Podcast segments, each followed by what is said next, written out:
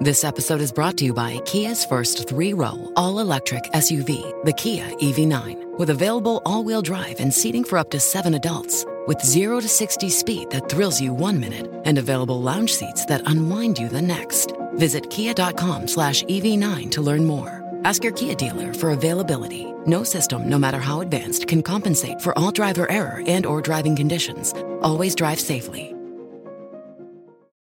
Hello，大家好，我是老高，咱们今天来讲火星移民。最近啊，有几个大新闻啊，都是跟火星相关的。第一个呢，就是七月二十号的时候呢，阿拉伯联合酋长国啊，通过日本三菱重工向火星发了一个探测器，名字呢叫做 Hope。这个探测器呢，会在七个月之后呢，进入火星的环绕轨道，然后呢，收集火星大气相关的数据，比如说大气成分呐、温度啊、气候之类。阿联酋说啊，他们准备在二一一七年啊，正式移民火星。只有他们去吗？啊，对啊，他当然不管你了，是吧？一富豪们全都去了，是吧？那么这也是中东第一次往火星上发探测器。看来石油真是没有，有可能是吧？都上那儿去找去了，是吧？那么第二个新闻呢，就是在三天之后，七月二十三号的时候，中国也往火星发了个探测器，哎，就天问一号。这个探测器呢，也会在七个月之后呢，到达火星的环绕轨道。然后呢，收集火星上面的一些信息吧，图片之类的啊，这也是中国第一次向火星发探测器。其实到目前为止啊，在火星周围啊，只有美国的东西，垄断了啊。对呀、啊，不过呢，如果七个月后中国的和阿联酋的这个探测器到了之后，这个局面就要改变了。结果呢，一周之后，七月三十号的时候，美国又一次向火星发了探测器，但它这个探测器高级一些，上面还带个登陆器。叫做毅力号，哎，对，日本叫不屈号。那么这个探测器呢，将会在明年二月份的时候降落在火星上面。降落那个地点呢，叫杰泽罗陨石坑。NASA 说他们在这个陨石坑附近发现了水石的痕迹，就说明这个地方以前可能有水，也就证明这个地方以前很有可能有过生命。所以呢，他们这一次把这个毅力号送过去之后，就收集样本，看看里边有没有过生命的痕迹。再一个就是美国一直在收集火星上的一些数据，看看什么时候可以移民。那么按照 NASA 的计划，他们这个毅力号采取了样本之后要送回到地球。怎么送呢？他们在二零二六年的时候再发两个探测器去，这两个探测器更高级了，不仅有登陆器，还有小型的火箭。两个探测器到了火星的自转轨道之后啊，一个落到火星上去，然后打开舱门，把火箭摆好。然后这个登陆器啊跑出去找到那个毅力号，把它上面的那个样本呢取回来，送回到火箭上。火箭从火星上发射，进入自转轨道，与自转轨道上原先等着的那个家伙在这汇合。汇合了之后呢，再把样本取过来，再用火箭一发射回到地球。就是说，从火星直接想发射到地球是没有可能的，要分两个阶段，一个能够足以摆脱火星的这个引力，进入自转轨道就可以；另一个呢，只要在太空能够回到地球就可以。肯定是，是不是？你想，咱们都不一定能不能去呢。说现在刚刚发探测器，他们都已经开始往回走了，这差距有点大了，是吧？他们只是设想嘛。啊，当然他们也是呀。二零二六年，你也可以先设想呀，对对对设想一些更狠的。我们的设想就是，我们发一个火箭，把等在轨道上的那个火箭接回来。那个家伙返回来之后，到了这个自转轨道，发现，哎呦，那个人哪里去了？这没想到叫我们给接回来了。那么短短十天之内，有三个国家都往火星上发了这个探测器啊，马上就引起了全球人民的关注了啊！很多人觉得，难道我们已经开始征火星了吗？是吧？其实呢，这个大家想多了，是因为啊，只有这几天呢，地球离火星最近，下一次离火星这么近的时候啊，是二零三三年。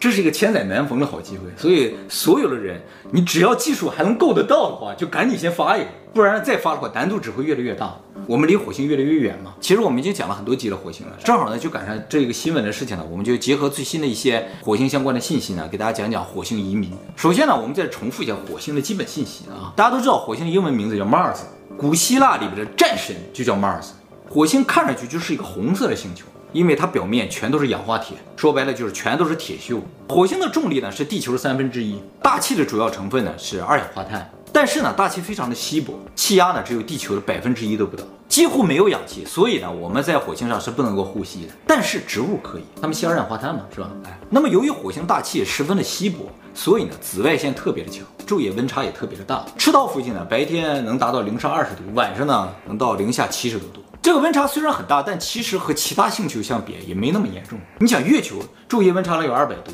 那么火星上比较好的条件呢，就是它自转的周期呢是二十四小时三十九分钟，和地球非常的接近，所以我们人类的昼夜节律是可以适应火星的。而且呢，火星的自转轴也是稍稍倾斜的，所以火星是有四季的。不过火星公转一周啊是地球的两年，所以它的一年就相当于我们两年一样的感觉。那么从上面这些数据，大家也可以看出，火星呢。其实整体来说不太适合人类居住，至少我们不能够随便就待在上面。但是呢，其实里边很多因素呢，以我们目前的技术是可以克服的，比如说紫外线啊、空气的问题啊，这些我们都弄一个房子待在里边就没什么问题。所以待在火星上是有可能的。嗯，那这些问题我们待在任何星球不都是有可能的？其实也不是，像这个木星也好，天王星、海王星，它们都是气体星球，你根本没地方建房子。再一个呢，就是火星离我们足够近，其他星球再好。我们想去太远了，所以不管从哪里说吧，目前火星也是移住的不二之选。那为什么我们要移住啊？你就待不下去了吗？其实跟地球待不待下去没什么关系啊。SpaceX 的社长伊隆马斯克说了，我们人类之所以想移入火星，就是因为啊，人类特别的不安。他这个不安有两个层面，一个呢就是。人类总是在设想各种各样的灾难嘛，就想如果有一天地球住不了了，我总得有个地方能住啊，提前做好准备，总就是没有错误的。这是一种不安。还有一个不安呢，就是人呢，这个探索欲特别的强，尤其是对宇宙的探索欲特别强。这个我们在以前最神奇的星球地球里面曾经给大家分析过啊，就说人类啊好像就是为了宇宙而生的。为什么要探索宇宙？不太知道，反正就是想往宇宙去。很有可能我们就来自宇宙，甚至我们可能就来自于火星，所以我们就想去那儿。其实说实话，我本人没有太想去火星。我感觉只有他特别想去。对，就是他，人家有钱就可以任性嘛。那么关于人的这个探索欲的问题啊，我们会在以后的洗脑的影片里边为大家深度解析。哦，对，我想听洗脑。洗脑很快就要讲了啊，不要着急。其实我有时候想，人可能还不是因为不安而想去火星，就是因为太安稳了，闲的没事干才会想去嘛。你要吃不饱穿不暖的话，你想什么去火星？是不是？想去火星的都是有钱人。好，那么接下来给大家介绍一下去火星的这个流程。最开始呢，人自己肯定是不会去，会派机器人去，去建造一些人类生存需要的基本设施，比如房子啊、交通工具啊，还有生命装置啊。这些东西呢，运送过去太麻烦了，最好就是用机器人在那造，而且进可能的要使用。火星本土的材料，你砖头什么运过去也很沉嘛，是吧？哎，不是有宇宙电梯吗？宇宙电梯可能都没火星移民先实现。其实 NASA 在二零一五年的时候进行了一个 3D 打印建筑的一个大赛，这个大赛呢就是为了在其他星球上建造房屋而进行的。经过四年的角逐，在二零一九年的时候决出了一个冠军，是纽约的叫 IS Space Factory 的一个公司啊设计了一个火星房子，叫做嘛是啊。这个房子是用 3D 打印出来的，不是构想，是已经真的建出来了。它的材料呢是玄武岩，火星上到处都是玄武岩，他就把那个玄武岩的石子拿过来搅和搅和搅和，和成泥之后呢，就一圈一圈涂，就涂成了这么一个建筑。这个建筑呢可以防紫外线，很好的隔温效果，所以在火星上是没有问题。到时候 NASA 就准备带个 3D 打印机去了之后呢，放在火星上就建这个东西。这个房子的地球版呢叫 t e l a 很多有钱人在纽约已经开始建造自己的 Terra。为什么？为什么需要这个？有钱人嘛，他们闲着没事干呢，就想在地球的一些森林里边体验一下外星的生活感觉。当然，建造这些房子也不仅仅是为了人类生存，也为了我们的食物，比如说植物啊、动物。说白一点，就是蔬菜啊、肉类。就是生命装置建造好了之后，我们就带着种子、带着鸡蛋、带着一些受精卵什么东西啊，去了之后呢，孵化，然后我们就可以吃那些东西。就是诺亚方舟吗？嗯对对对，其实二十多年前，NASA 就已经开始实验在火星上种植蔬菜。不过他们不是真的在火星上种植，而是在地球上模拟火星的环境种植蔬菜。他们呢，通过从火星的采集的数据啊，制造出了一种和火星土壤非常像的一种土壤，然后在上面呢种植了四千两百株各种各样的蔬菜。一个非常好的消息就是这些蔬菜都能够生根发芽，也就是说火星的土壤是可以种植蔬菜的。哎，不用带土去了。嗯，但是这些蔬菜啊是不能够在强紫外线的环境下种植的，也就是说不能够在外边种植，只能在温室里、大棚里种植。那么蔬菜如果只能在温室、大棚里种植的话，就意味着种植面积会比较小，产量会比较低，能够供养的人口就比较少。那么移民的话，一听上去应该就是过去个上万人啊、上亿人，那你用大棚种的话肯定是来不及的。后来呢，他们就想，那只能就是改造火星的环境，让它变成跟地球差不多的话。那就能在外面种植。那怎么才能改造火星的环境呢？这个伊隆马斯克又想了哈，他想就是在火星的南北两极啊，造两个核能的这个加热的装置。火星的南北极是有冰层的，加热之后呢就会变成水啊、水蒸气这些东西，而且这些冰里不光是水。还有干冰，就是二氧化碳的冰。大量的二氧化碳和水蒸气进入大气之后呢，就能形成厚厚的大气层，就形成温室效应。然后火星其他地方的一些干冰啊、水啊，也就渐渐的变成了河流啊。火星的环境就被彻底改造了。想的真好，是不是？哎，只要两颗核弹就可以。其实我说的比较委婉，说的是这个核的加热装置。伊隆马斯克说的就是核弹。那么在二零一八年七月份的时候啊，美国科罗拉多大学的一个教授啊。就发了篇论文来驳斥伊隆马斯克的这个想法。他说，按照目前的数据，你就算是把火星南北极的这个冰全都融化了，火星大气的浓度只能提升一倍，也是从地球浓度的不到百分之一变成百分之一点几，这是不足以能够让它产生温室效应，也就不能够改善火星的环境。结果七个月之后呢，伊隆马斯克在他自己的推特上发两个单词，叫 Nuke Mars，什么意思？就是核爆火星的意思。他发这个推文就是反驳那篇论文的，就说我就要炸了，怎么地？哎，后来啊，他也发了一些帖子，就说啊，其实火星上的干冰也好，冰也好，不像大家想的那么少，只要把南北极融化的话，会产生大量的二氧化碳，温室效应应该是有可能。当然，也有很多其他人提出了其他的方案，比如说有人说啊，在这个火星的自转轨道上放很多的镜子，这镜子能自动调节角度的，把更多的太阳光啊。反射到火星上来加热火星，这样渐渐渐渐火星温度提高了之后，它就自己改善环境，跟伊隆马斯克的想法非常接近，但是它就没有那么暴力了，是吧？啊，那么还有一个方案也不错啊，就是利用了叫气凝胶，二氧化碳的气凝胶是这个世界上最轻的固体，很硬，你可以放东西在上面。这个气凝胶透光性非常的好，但是呢可以保温，所以在火星表面上铺满了气凝胶之后呢，火星的温度就一下子升高。不过气凝胶这个东西非常的昂贵。属于实验室材料，所以这个方案也只在理论上可行。那么这么复杂的事情，听上去都几乎没可能的事情，NASA 凭什么觉得这事儿可行呢？NASA 说，他们之所以认为这事儿可行，是因为地球以前就这样。他说，四十几亿年前，地球的环境不比火星好到哪儿去。那我们不也现在产生很多的生命？所以只要改善了火星的环境，上面是完全有可能能居住生命的。他们理论根据就这么简单。毅力号还是有根据，是吧？需要点毅力是吧？啊，但是其实反过来说也蛮恐怖的，就说我们现在是去改善火星的环境，那地球以前就那个环境，它怎么变成现在这样？那么很有可能地球以前也被改造过一次嘛？其实说到这个地方，我就想到了旧约圣经。旧约圣经创世纪里说，神第一天创造了宇宙，第二天创造了天，第三天创造了地、植物，然后接下来就创造了人什么的。这个过程就感觉是外星人在改造地球的过程。他说的天可能更长一些，一天的那个天是吧？哎，其实和我们现在火星要做的事情没什么区别。创造了天嘛，然后又创造了地嘛，又有河流什么的，是吧？哎，又上面种上植物嘛，是吧？嗯、一样的，哎，所以在这个地方就产生个大胆猜测，就是说四十多亿年前啊，可能有一伙外星人来到了地球，发现地球这个位置是不错，但是上面的环境不太适宜生命生存。于是呢，就给地球开荒了，像现在我们改造火星一样改造了。四十亿年过去了，我们地球现在就这个样子。那么我们也拥有了它的基因，所以我们也同样想去改造其他的星球。等火星上面的生命发达起来了，我们不就是神了吗？那个时候，我们要么就可能就已经离开到别的地方了，或者我们就灭绝了。就像最初的那伙外星人，他们如果是从火星来的话，那他们就有可能到其他地方去，或者灭绝，或者他们换了一种状态存在，也有可能。是吧？变成气体了之类，变成气凝胶了，是吧？变成金子。是啊啊，是啊，有可能是吧？那么在我们灭绝之前，或者是在我们离开之前，会给火星人留下一本火星圣经，是吧？告诉他们你们是怎么诞生的。我们一天干了这个，可能不信。对，火星上达尔文可能就说了，我们是从火星上的微生物进化来的，是吧？火星上的猴子进化来的。之后会有一个地球男孩。地 球有可能。其实如果真有火。星圣经的存在，我觉得人类肯定稍微夸张一点儿些。明明花了好多天建成了这个大气啊，或者土地啊，他都说一天，对不对？上午，上午，对，嗯，说的更夸张。然后，那么火星上是否真的有过生命，或者是否有可能产生生命？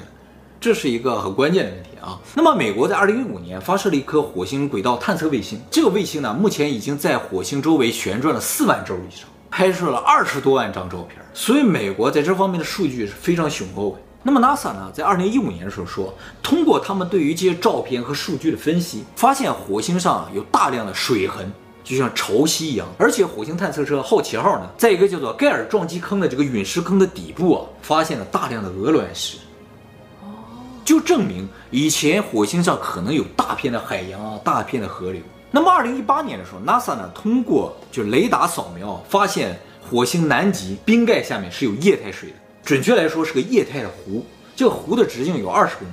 接下来呢，他们可能就要派一些卫星啊，或者一些机器人去，就把那个冰盖钻开，看看里边是否真的有生命。哎，生命？它这个液态湖就跟咱们南极下面那个液态湖的感觉是一样的。有生命在那个湖里吗？不知道啊，能找到尸体也行。哎，就能证明有其他星球的生命存在，多么令人兴奋的一个事情，是吧？那么再加上火星上确实有火山，最著名的一个火山就是我们以前介绍过，太阳系最大的火山叫奥林帕斯山。哎，这个火山的高度是喜马拉雅山珠穆朗玛峰的三倍高，而且这个火山现在发现它有可能是个活火山。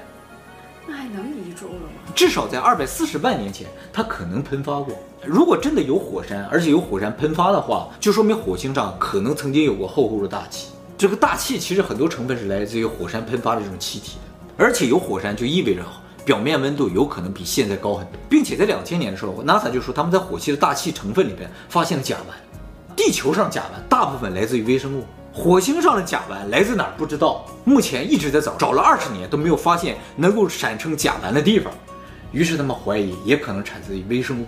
哪个地方可能有很多微生物，我们还没看见？有水，有温度，有大气，有甲烷。火星上曾经有生命，其实就不是什么难事。还有呢，就是我们以前介绍过，在一九九六年的时候，在南极发现了几颗这个来自于火星的陨石，在这个陨石里发现了细菌的化石，而且这陨石的年龄也都非常早，虽然不太好判断，但至少应该不比地球产生生命的时间要晚。所以说，火星很有可能很早很早以前就有生命了。那么在二零一三年的时候，哈佛大学的教授，美国著名的生化学家啊，叫做史蒂文·本纳啊，他通过研究这些火星化石，认定地球上的生命很有可能是来自于火星的，而不是地球自己生成的。他为什么认定这一点哈？首先我们要介绍这个本纳，他是什么方面的专家啊？他是生化领域里边专门研究如何用化学物质产生生命。哎。他和 NASA 联合研究什么？就用化学物质生成 RNA 和 DNA。他在这个领域啊，全球最顶尖的科学家。他通过研究地球上所有的生命啊，他觉得地球上的生命有几样化学物质是地球原先没有的，而这些东西在火星上非常多。什么？硼和钼。硼和钼这两种化学物质啊，在自然界里是没有的。也就是说，地球上并不存在产生 DNA 和 RNA 这样的物质。而这个物质在火星上很多的话，那很有可能就是先火星上产生生命，然后种植到了地球上。哦，是种出来的。对，玉米。对，啊，也正因为地球上没有这些东西，所以地球上过了这么多年也不能够自己生成生命。嗯，目前我们看到地球上生命都是从生物来的，但非生物，石头啊、水啊，什么都不能够合成生命。所以，相对于地球啊，火星更容易孕育生命。本纳尔这个说法一出来之后，马上就得到了神学家的响应。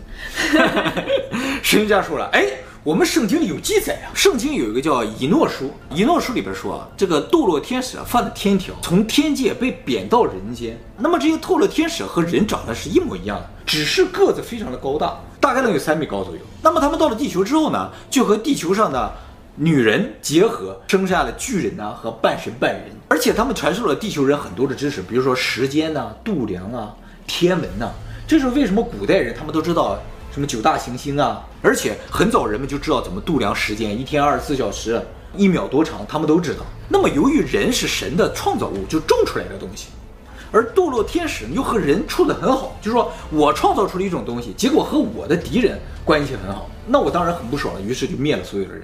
哎，就有了诺亚方舟的故事嘛，是吧？所以所谓的天界很有可能就是火星，原先上面住着神，创造我们的人，他们在地球这个实验场上准备孕育一些新的生命，目的是什么不太知道。然后呢，天界的人打起来了，堕落天使和正常的神他们打起来，然后这些被打败了就被送往地球，说你们就在那边待着。结果堕落天使和地球上人还活得挺好的，马上就要组织反抗军要回攻火星了。于是神觉得不爽，就把地球人全都灭了，就感觉有很多恩怨情仇在里面。哎，人类只是个牺牲品。那他们哪去了？怎么火星上没有？要想知道火星人去哪了，我们就先看看火星长什么样。火星上面大部分地方长得都差不多，但是有一个非常明显特征，就是这个东西，这个叫做水手大峡谷。这个大峡谷啊，全长四千公里，深度呢最深的地方能有七千多米。我们以前影片说过，这有可能是河流，因为上面有水石的痕迹。哎，但是又经过了很多年的调查啊，现在认为这很有可能不是河流，因为啊尖角的部分太多。河流冲刷的话，应该很柔和的。那么，如果不是河流，会是什么呢？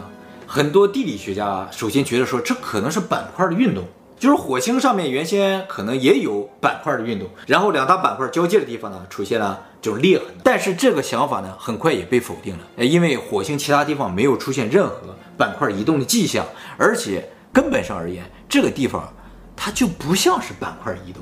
想来想去，看来看去。人们渐渐觉得这像一个东西，像抓痕。嗯，像。你也觉得像是吧？当然，要考虑到这个手能有这么大的话，那就太恐怖了。于是人们就想，可能不是手指，而是子弹呢，或者是闪电，啪一下打过去，像一道伤口一样。肯定不是行星相撞，行星相撞应该有更大的撞击坑或者什么，这就是拉过去，速度非常快的。但是不管是什么了。这个东西的存在已经超出了我们的认知范围。那么，二零一四年的时候，美国等粒子物理学家叫做约翰·勃兰登堡啊，他通过对火星大气成分的分析，发现啊，火星以前可能发生过核战争，因为火星大气中含有大量的氙的同位素。氙的同位素啊，是核爆会产生的东西，在自然界中几乎不会产生。那么火星上有这么多，就说明火星以前可能发生过核爆。于是呢，对火星上面的这个放射线进行探测，发现北半球和南半球各有一处特别集中的这个放射线特别强的地方。在这两个地方的地表都发现了大量玻璃化的岩石。